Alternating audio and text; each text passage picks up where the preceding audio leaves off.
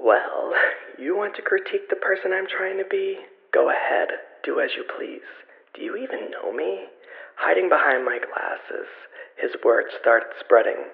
I wouldn't give in to being his one. I've been exposed.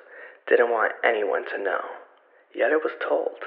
She was my friend, went around spreading the news, something she would always do.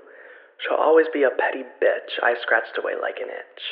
This is where my story starts, when it all began to fall apart. Can't forget their awful remarks, but no, not I, won't sit and cry. I'll reach the sky, leaving that city behind, exposed from his envy of not having me.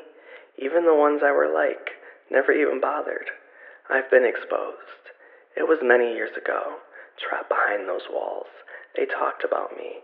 Hope they learned their lesson. If not, they need to take a good look. Have you not seen me lately? I arrived. Can't be stopped. Reaching the top. Surprise. Take a seat, won't you please? You don't want to miss my rise like a phoenix. Supplied by the power of Venus, I found my magnificence. A brilliant masterpiece deep inside. No one can take it, so face it. The boy I used to be was never really me. But now I am set free from the bitter jealousy, just like years ago. Except this table turned. They've been exposed. Just have to let them know. It didn't matter their words, good or bad.